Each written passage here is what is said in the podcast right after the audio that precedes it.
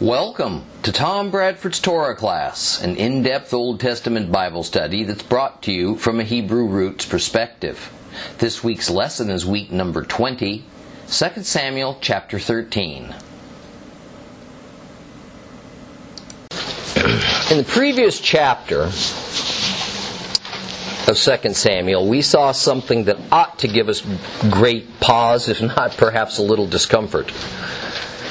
It is that although David was forgiven as an act of grace by Jehovah, God of Israel, and although the Lord again showed David favor, neither he nor his family nor his government ever fully recovered from the immorality of the David and Bathsheba affair. And as we follow the progress of David, we, we're going to see a steadily weakening man brought low by the burden of a continuous succession of heartbreaks and calamities that were laid upon him at the very hand of the one who had forgiven him. David well understood that the source of his troubles was his own sin and the judgment of the God who had no choice in his perfect holiness but to let David feel the sting of rebuke and of divine justice. Now, why ought we to pay such close attention to this bit of tragic history? Certainly not so that we can show our proper Christian sympathy and understanding towards David's troubles. Rather, it's because we need to wake up and understand that the way the Lord treated David is the pattern after which we're all going to be treated. How many people who have sincerely prayed the sinner's prayer, faithfully gone to church on countless Sundays, synagogues on countless Saturdays, happily placed 10% of their income into a silver offering plate, have dejectedly walked away from God after experiencing his harsh hand upon them in response to their sinning. And this is because a horribly misguided doctrine has been taught to them by a church leadership whose goal it was to make God more attractive to them in hopes that more of the lost world would walk through their doors.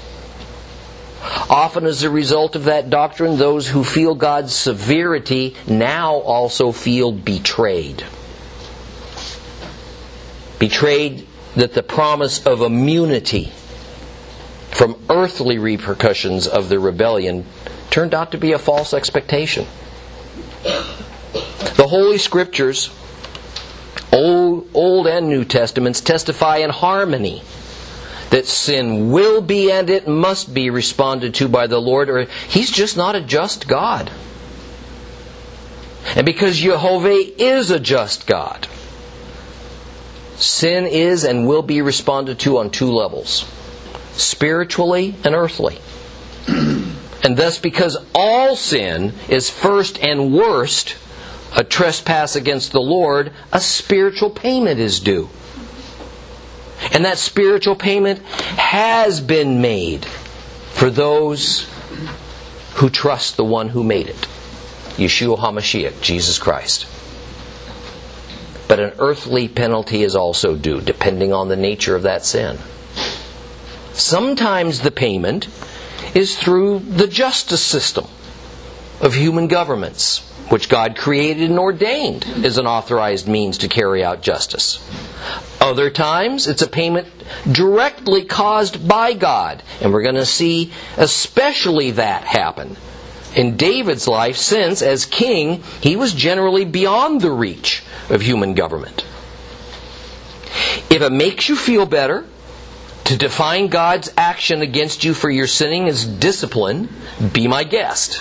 Mm-hmm. But if that's going to be your decision, then please assign that same term to the horrors that we're going to see visited upon David's family as well. Because what is befalling David is, a, is of the same nature and intent as what befalls us when we choose to defy our God and His commandments and trespass upon His holy nature. 2 Samuel chapter 13 follows the chapter wherein David, or rather, wherein uh, Jehovah pronounced his judgment upon David that the sword would never leave his household. This means that divinely caused treachery, violence, and death would play out for generations to come among David's closest descendants. What we are about to read today now and to dissect is sometimes called Amnon's incest. The perverted behavior and immorality depicted in this chapter has been somewhat watered down, especially in the English translations of the original Hebrew manuscripts. And as we get into it, it's going to become obvious why that is. Therefore, let me give you a caution. And please hear me. Just as modern day theatrical films require a rating and a warning that the contents may not be suitable for all audiences, I want you to be aware that the contents of this chapter may be offensive or disturbing to some of you. And it may be a little bit too intense for younger children. I cannot possibly know who among you have special sensitivities to sexual violence and violation, nor can I know whether your children are properly prepared or mature enough to hear what happens. This is entirely up to you. I just want you to know what's coming so you can make a decision. Okay. On the other hand, this is God's Word, and I can't just bypass the difficult parts. I can't blunt the impact that these passages were intended to have upon us, the Lord's disciples. So, with that warning, open up your Bibles to 2 Samuel chapter 13.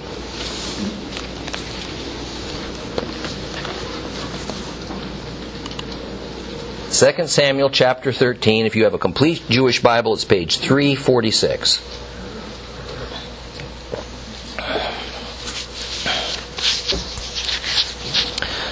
Now, Avshalom, the son of David, had a beautiful sister named Tamar. And sometime after the previous events, Amnon, the son of David, fell in love with her. Amnon became so obsessed with his sister Tamar that he became ill for she was a virgin, and Amnon thought it would be impossible to approach her. But Amnon had a friend named Yonadav, the son of Shema, David's brother. And Yonadav was a very shrewd fellow. And he asked him, Why, son of the king, are you growing thinner every day? Won't you tell me? And Amnon answered him, I'm in love with Tamar, my brother Avshalom's sister. And Yonadav said to him, Well, lie down on your bed and pretend you're sick. And when your father comes to see you, say to him, Oh, please, let my sister Tamar come and give me food to eat, and have her prepare the food where I can watch, and I'll eat what she serves me.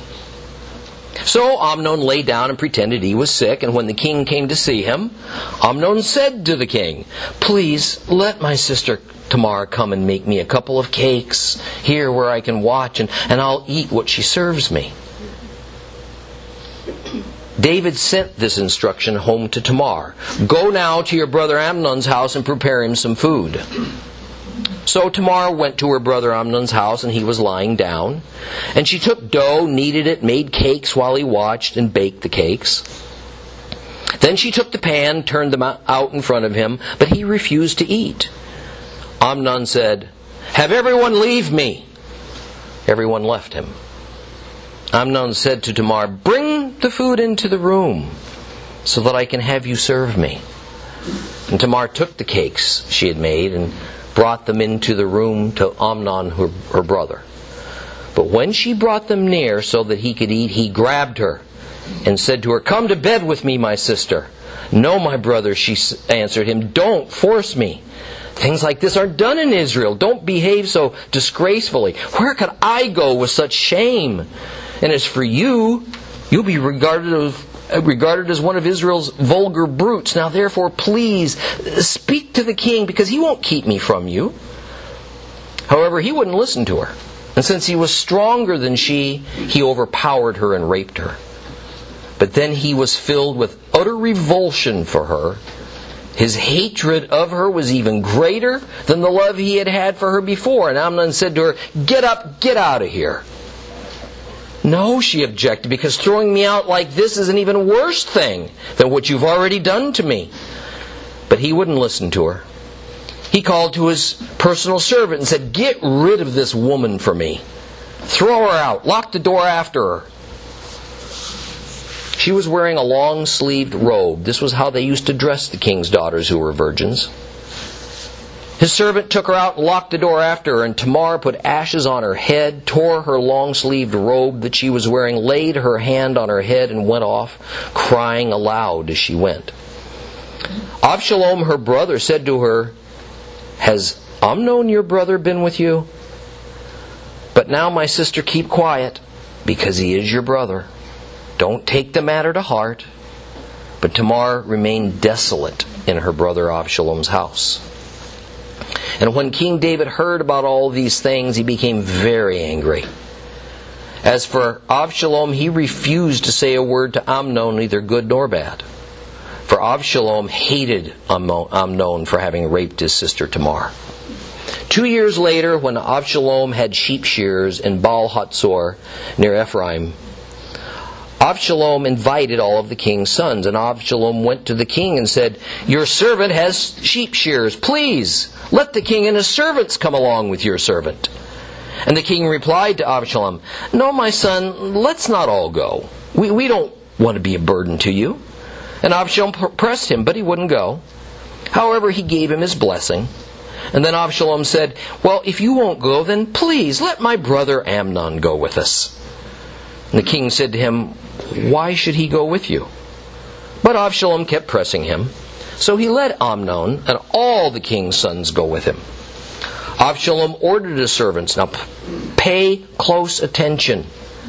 When Amnon is in high spirits from drinking wine, and I say to you, kill Amnon, then strike him down. Don't be afraid. I'm the one ordering you to do it. But take courage and be bold. Absalom's servants did to Amnon as Absalom had ordered. At this, all the king's sons jumped up, mounted their mules, and fled. And while they were on their way, the news came to David that Absalom had killed all the king's sons, and not one of them was left alive. The king got up and tore his clothes and lay on the ground, while all of his servants stood by with their clothes torn too. But then Jonadab, the son of Shema, David's brother, spoke up and he said, My lord shouldn't think they've all they've killed all the young men, the king's sons. Only Amnon is dead. For Absalom has meant to do this ever since the day he raped his sister Tamar. So my lord the king shouldn't take it as seriously as if all the king's sons are, are dead. Only Amnon is dead. However, Absalom took flight. The young man kept keeping watch, looked up. He saw many people coming along the road behind him on the hillside. Yonadav said to the king, Here, the king's sons have come. It's just as your servant said. The moment he finished speaking, the king's sons came, they cried out, and they wept. The king, too, all his servants cried out in great pain.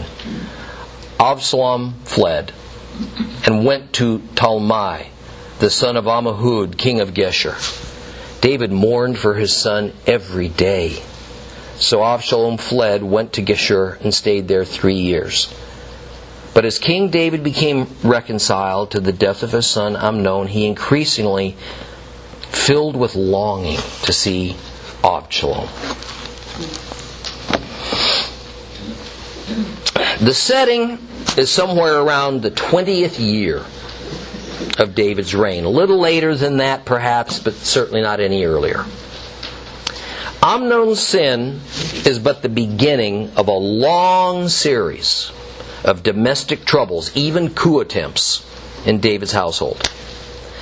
David had become self indulgent. Therefore, he'd become indulgent of his children. He had given them a bad example in many areas of life. Most of them, you see, weren't around in his glory days of such admirable faith and trust in the Lord that led to his assumption, ascension rather, to the throne.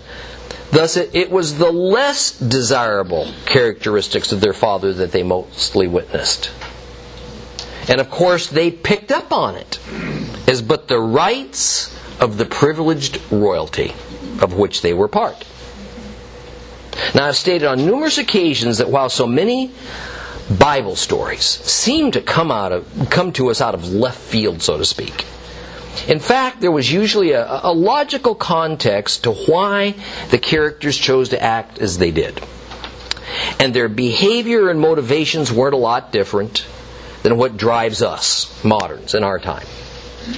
Bible scholars, as well as the ancient sages, reasonably conjecture that the background for what we see happening with Amnon, Tamar, and Absalom revolved around competition for succession to David's throne. Now, this was no small matter. It was a deadly serious game because the rewards for success were enormous. Because David had so many children by so many wives, the number of competitors wrestling for, for position was great. Well, Amnon was David's firstborn. He was the son of David's wife Ahinoam who we read about in chapter 3. And it seems that Abishalom was generally considered as second in line behind Amnon to be king. Abishalom's position as second in line came about not as a result of his being the second born, he probably was not but because not only was he the legitimate son of King David, he was also the grandson of another king from his mother's side, the king of Geshur. Both sides of his family were royalty. Sadly, their mutual sister, Tamar, played the role of a political pawn in both Amnon's and Absalom's ruthless designs to position themselves as the next king of Israel. Verse 1 informs us that Absalom, Avishalom, in Hebrew, had a very beautiful sister named Tamar. Their mother was Maacah, daughter of the king of Geshur. And although the scriptures infer that the two were indeed brother and sister in the same way we'd all think of it, some of the ancient sages and rabbis said that they had different mothers. Now I want to get this out of the way up front by explaining their reasoning for their conclusions because the relationship between Absalom and Tamar is central to this story. Now, I've spoken before of the exaggerated and carnal and even completely contrary teachings of the rabbis about David and his life story as compared to the generally plainly worded text of the Bible. And the reason for this is that David is seen by Judaism as virtually sinless. Very nearly the same way Christians see Christ. And almost as the first appearance of the Messiah. Thus, no matter what Scripture may say, David is defended, and meanings are violently twisted to make things turn out in his favor. Thus, while verse 1 implies nothing other than Absalom and Tamar being brother and sister in every biological sense, some rabbis go to great length to claim that they were not. Rather, they say that although they, along with Amnon, did have a common father, David, three separate mothers were involved. Thus, each was a step sibling to the other. Another opinion by the Rabbi Mahari Kara admits that Absalom and Tamar had the same mother, Maacah, but that Tamar wasn't really David's daughter. Rather, she had a different father. Now, the goal of all this Judaistic gerrymandering of relationships among Amnon, Avshalom, and Tamar is to reduce the blame on David to effectively zero and to make it that Amnon and Tamar could have legally married so that the crime was far less significant than what it might otherwise seem. In other words, if Tamar had an entirely different set of parents than Amnon, then there was no incest whatsoever, and their marriage would have been solved, uh, a marriage between them would have solved any legal issues. Now, in my view, none of those views are credible, but rather are simply fanciful imaginings of those whose number one goal is to protect the doctrines of Judaism in the synagogue. And before anybody thinks that I'm in some kind of rant against either, let me state that our beloved church has done the same sorts of things for at least 1800 years. There is plenty of guilt and responsibility to go around. Thus, it will be my position throughout that Absalom and Tamar are full brother and sister. Amnon is their half brother all having David as their common biological father. With that relationship established, let's move on. Now, even though the end of verse 1 states, and I need you to follow along with me, we're going to be a couple of weeks just in this chapter. Even though the end of verse 1 states that Amnon fell in love, it says, with Tamar, verse 2 immediately defines the type of love this amounted to. It was sexual obsession. Amnon was struck with an erotic lust for Tamar. The last thing on his mind was to make Tamar his wife and to start a family. We're informed that Tamar was a virgin. Now, while in modern Western society, that term only explain, explains that such a person has never had intercourse, in Hebrew society it means that plus a number of other things. First, it means that the person is a female.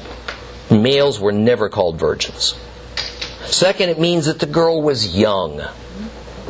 And third, it means that the girl was still living in her father's household under his authority, and she had never been married. Now, while that means that she was available for marriage, the end of verse 2 says clearly that Amnon knew he couldn't have any kind of a relationship with her beyond a sister and brother relationship. Some rabbis say that those words mean that Amnon couldn't have anything to do with her only because she was a virgin. But unless that means he was barred from having sex with her because of her virgin status, then that argument just isn't fruitful. There was no restriction of a man having a relationship with a virgin. It merely couldn't include a sexual relationship. Courting with the, within the super modest Hebrew concept of courting was usual and normal. It was completely allowed by the laws of Moses.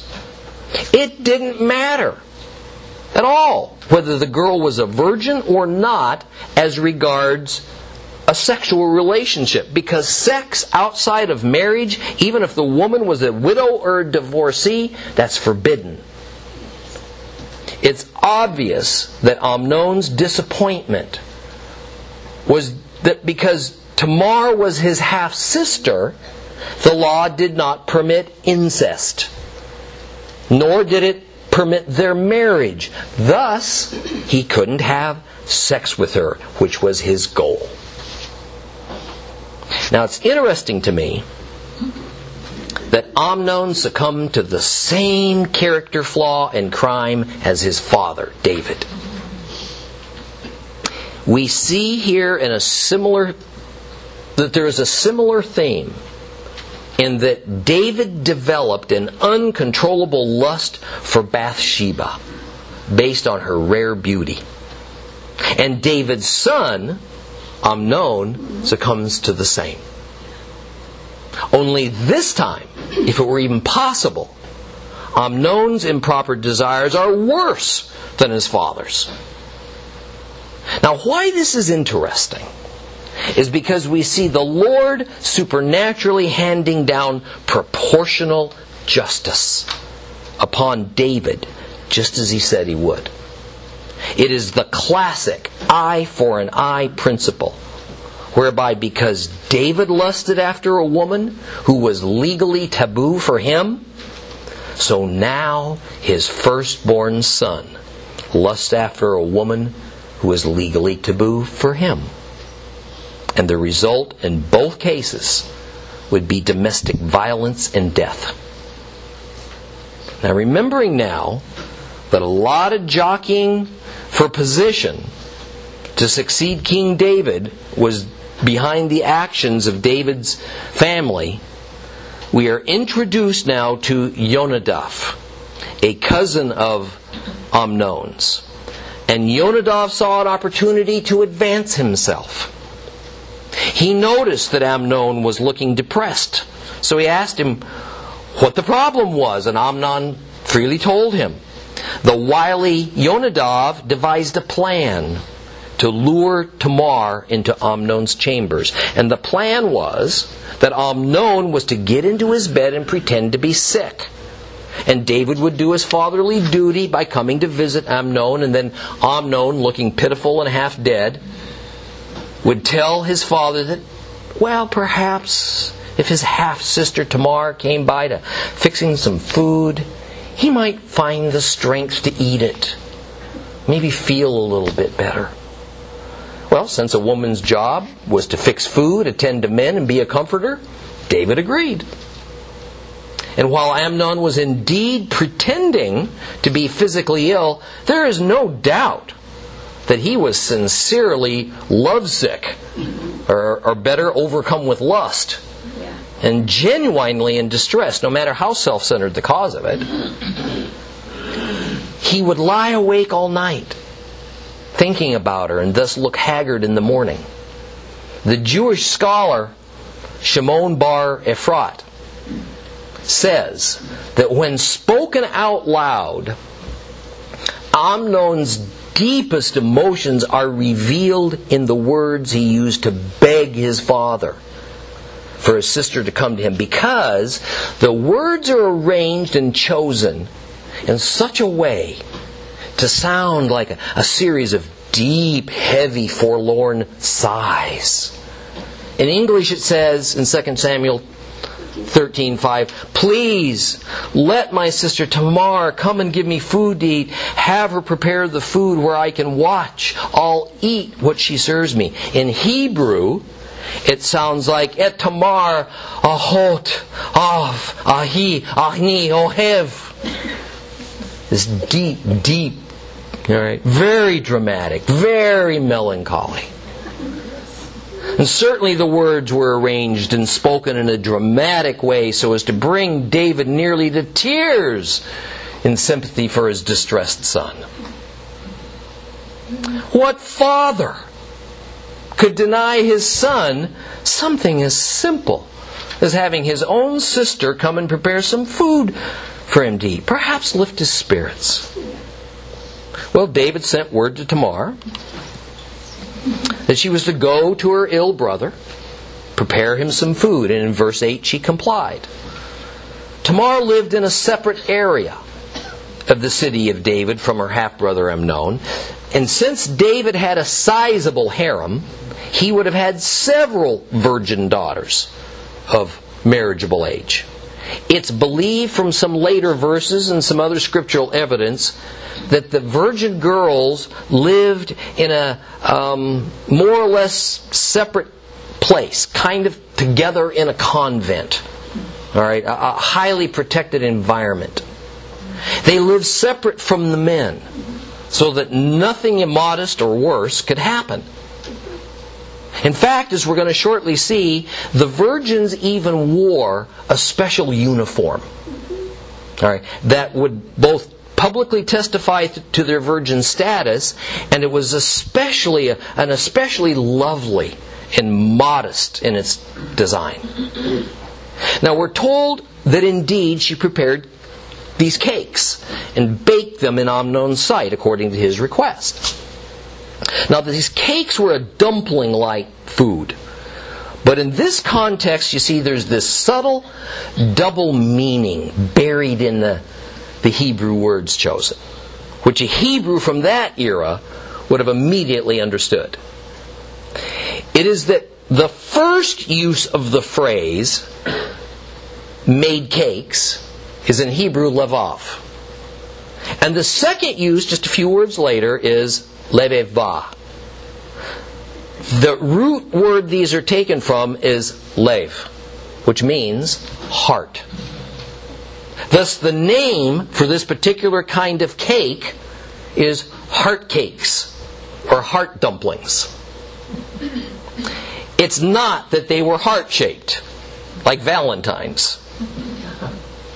Rather, it is that the heart cakes were a very quickly prepared food that would, in Old English style, strengthen the heart.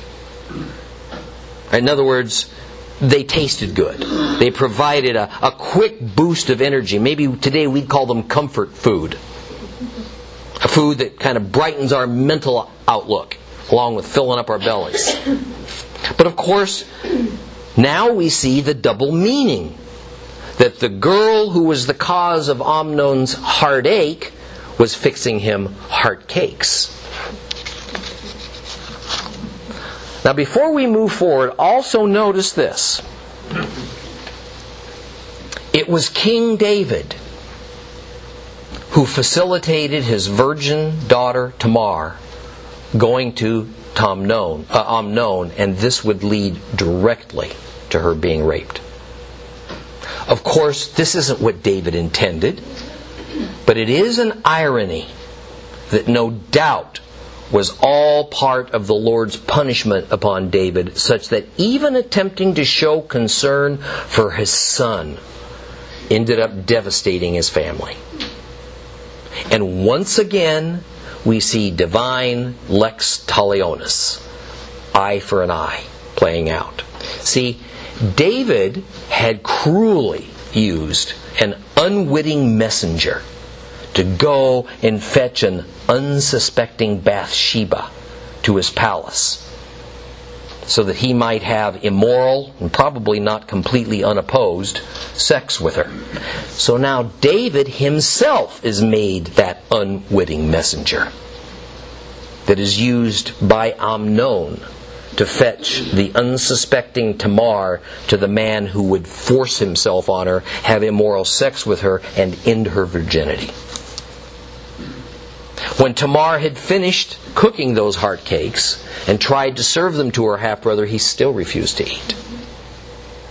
And that kind of whimsical, authoritative way that only princes and princesses have at their disposal, he waves his hand. He orders all the servants, hers and his, leave his chambers immediately.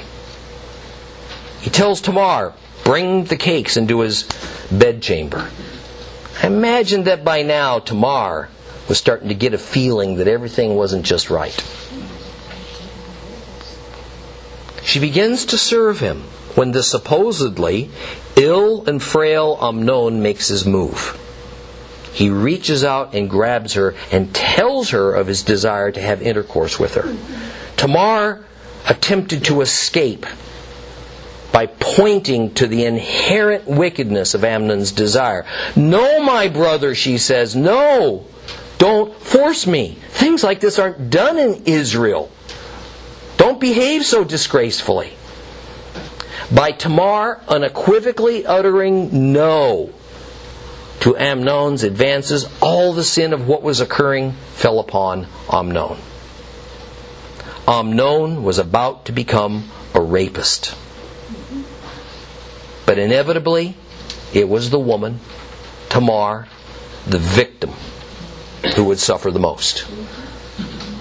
In verse 13, Tamar tries to bring Amnon to his senses by rightly telling him that they would both suffer the worst shame from this. She because of the loss of her virginity, he because of the crime of rape and incest. Some have completely misinterpreted the final words of verse 13 Speak to the king because he won't keep me from you. As meaning that David would find a way to allow Amnon and Tamar to be married so that they could avoid committing an immoral act. That's not at all the intent.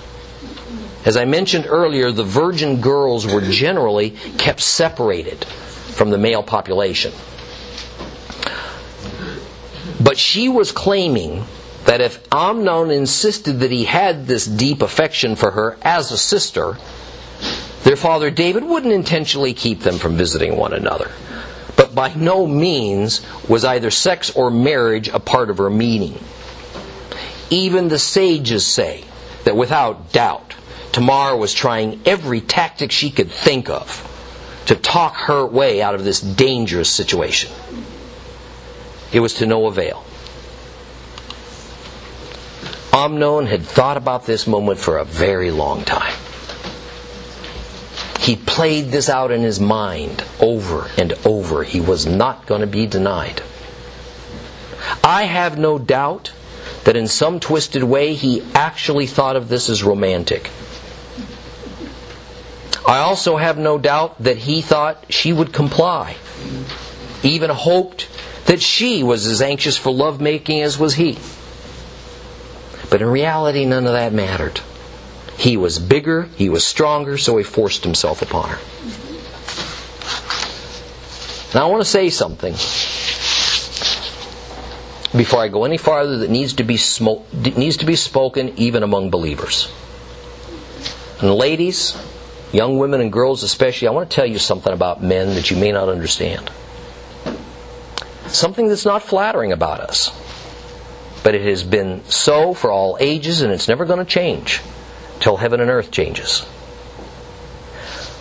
When something of this nature is approaching, as we're witnessing between Amnon and Tamar, the only hope is for the woman to attempt to gain control. Because it's unlikely the man is going to come to his senses. The best solution, of course, for a woman is to do all she can to keep herself out of such circumstances in the first place. But in this case, Tamar had no choices. You know, men love to talk about a woman's raging hormones. But men's hormones rage at least as strongly, and ours are the more problematic. You know, yours, ladies, can be very frustrating and emotional for you and for us. But ours can be downright criminal. Downright criminal. And the younger we are, the worse it is. Once Amnon had all these circumstances running in his favor, it was like a lion herding an exhausted and frantic gazelle into a box canyon. The lion hadn't gone through all this trouble just to let the gazelle go. And by no means am I trying to make light of what was happening, but ladies, I'm telling you, at the moments of intense sexual encounter, it's you who are the only ones who have any semblance of a working brain function.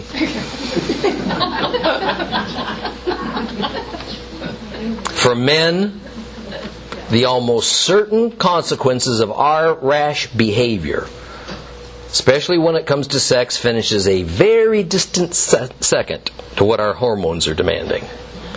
And I'm not rationalizing bad behavior, deflecting our male responsibility. I'm trying to tell you that of the many ways that the Lord has made us delightfully different, one of them is that our sex drives operate very differently. Tamar was concerned about the consequences. Amnon was concerned about immediate gratification. The scriptures state that he wouldn't listen to her. He would not hear her pleas to be obedient to the laws of Moses as the chosen people had an obligation to be. And the truth is that women will always bear the unequal brunt of the aftermath. See, Tamar's life would be ruined, and she knew it.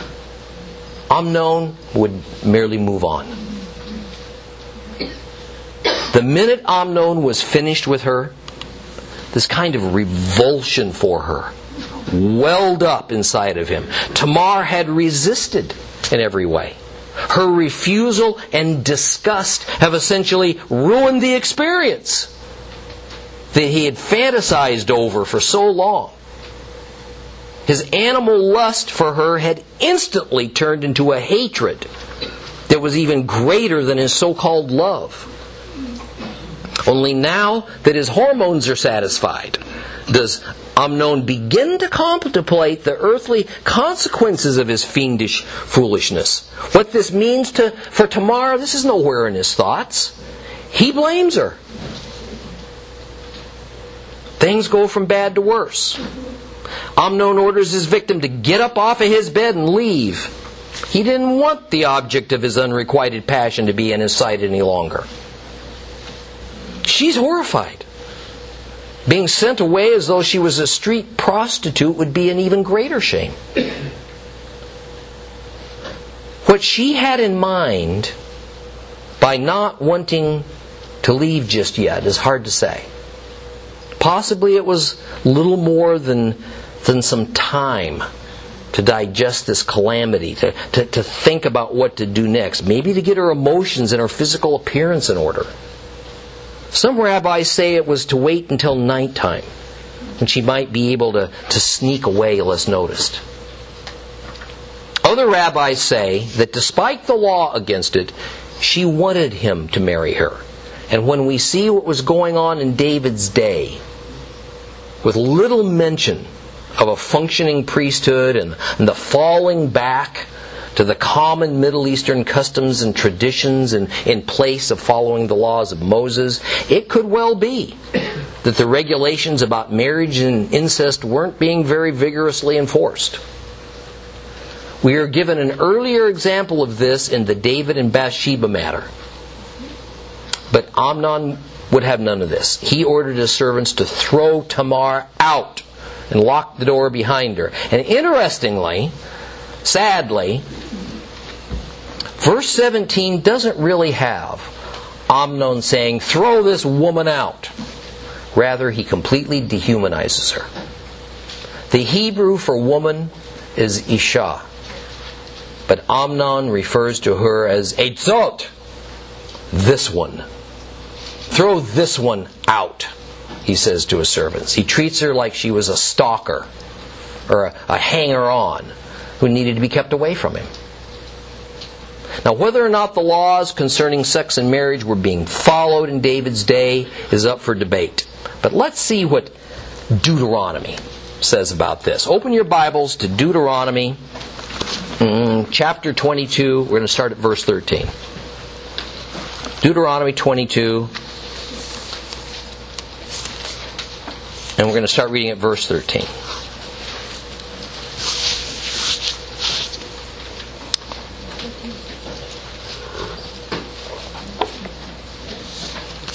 Page 221 if you have a complete Jewish Bible. If a man marries a woman, has sexual relations with her, and then having come to dislike her, brings false charges against her and defames her character by saying, I married this woman, but when I had intercourse with her, I did not find evidence that she was a virgin, then the girl's father and mother are to take the evidence of the girl's virginity to the leaders of the town at the gate.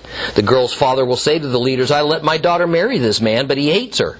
So he has brought false charges that he didn't find evidence of her virginity, yet here's the evidence of my daughter's virginity, and they will lay the cloth before the town leaders. The leaders of that town are to take the man and punish him and fine him two and a half pounds of silver, silver shekels, which they will give to the girl's father because he was publicly defamed. Uh, because he has publicly defamed a virgin of Israel.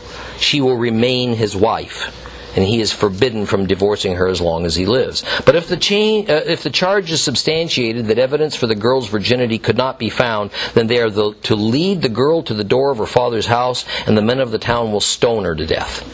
Because she has committed in Israel the disgraceful act of being a prostitute while still in her father's house. In this way you will put an end to such wickedness among you. If a man is found sleeping with a woman who has a husband, both of them must die the man who went to bed with the woman and the woman too. In this way you will expel such wickedness from Israel. If a girl who is a virgin is engaged to a man and another man comes upon her in the town and has sexual relations with her, you are to bring them both out to the gate of the city and stone them to death. The girl because she didn't cry out for help there in the city, and the man because he's humiliated his neighbor's wife. In this way you'll put an end to such wickedness among you. But if the man comes upon the engaged girl out in the countryside and the man grabs her and has sexual relations with her, then the, only the man who had intercourse with her is to die. You'll do nothing to the girl because she's done nothing deserving of death. The situation is like the case of the man who attacks his neighbor and kills him, for he found her in the countryside and the engaged girl cried out. But there was no one to save her. If a man comes upon a girl who is a virgin but who is not engaged and he grabs her and has sexual relations with her and they're caught in the act, then the man who had intercourse with her must give to the girl's father one and, water, one and one quarter pounds of silver shekels. She will become his wife. Because he humiliated her, he may not divorce her as long as he lives. Notice that in reality, the penalty for a man in this situation is usually primarily financial. But for the woman, the loss of her virginity is a lifelong calamity. In fact, under certain circumstances, it could lead to her execution. No man wanted to marry a girl who wasn't a virgin unless she was a widow or perhaps a divorcee. Literally, a typical Hebrew girl's financial worth to her family became near zero if she were unmarried but not a virgin. Tamar is in a classic catch 22. By no fault of her own, she is no longer pure. The incest laws of Leviticus 18 6 through 12 says that under no circumstances can she marry a half brother. On the other hand, she can't marry anyone else. No decent Hebrew man would marry this non virgin because that would bring shame upon him. As of now, she's an outcast, a pariah. It's unlikely she'll ever be able to fulfill her womanly duty to be fruitful and multiply. She will almost certainly not be able to marry. She will always be seen as one who was involved in incest. And wherever she goes, the hushed tones and disapproving looks are going to follow her. Let's finish up this week with verses 18 and 19. And here is where is described this long sleeved virgin's robe that Tamar was wearing. And after she was thrown out the door, her clothes disheveled and torn, she couldn't hide her state. She threw ashes over herself in the unmistakable sign among Hebrews of mourning and grief. Here is also where our understanding of patterns helps us out. The word used to describe her virgin's robe is a ketonet in Hebrew. Ketonet. It's a word rarely used in the Bible, but there is one other place where it is used that you will quickly recognize. It's the same word used for Joseph's coat of many colors. Okay? There's no doubt that the choice of this word ketonet is intended by the author to draw a graphic parallel between the final state of Joseph's tunic and Tamar's. Do you remember the significance of Joseph's tunic? After his brothers sold him to Arab slave traders, they needed a believable story to explain his disappearance to his father Jacob. So they rubbed goat blood on the coat. They handed it to Jacob and they told him Joseph had been killed by a wild animal. So what we have here in 2 Samuel is an equally graphic scene. The violated, rejected Tamar was dressed in a ketonet. She is destroyed. She throws ashes all over herself in despair. But there's something else on her tunic other than just dirt and ashes blood. She was a young virgin. She was wearing this tunic all during the rape.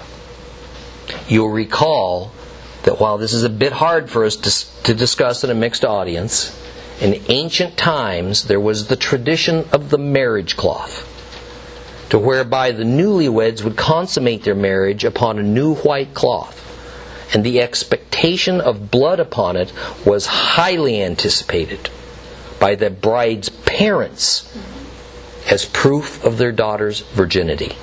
In fact, and we read about it in Deuteronomy, in fact, the marriage cloth was then carefully stored away to be used as legal evidence in case the husband ever wished to divorce his wife and get his bride price back from the father, using the excuse that she wasn't a virgin when he married her and so he had been defrauded. The blood on Tamar's virgin's ketoneth was public proof that she was no longer pure. There was no hiding it. What should have been a prized marriage cloth was now permanent evidence of her lifelong shame. Okay, we'll continue with chapter 13 next week.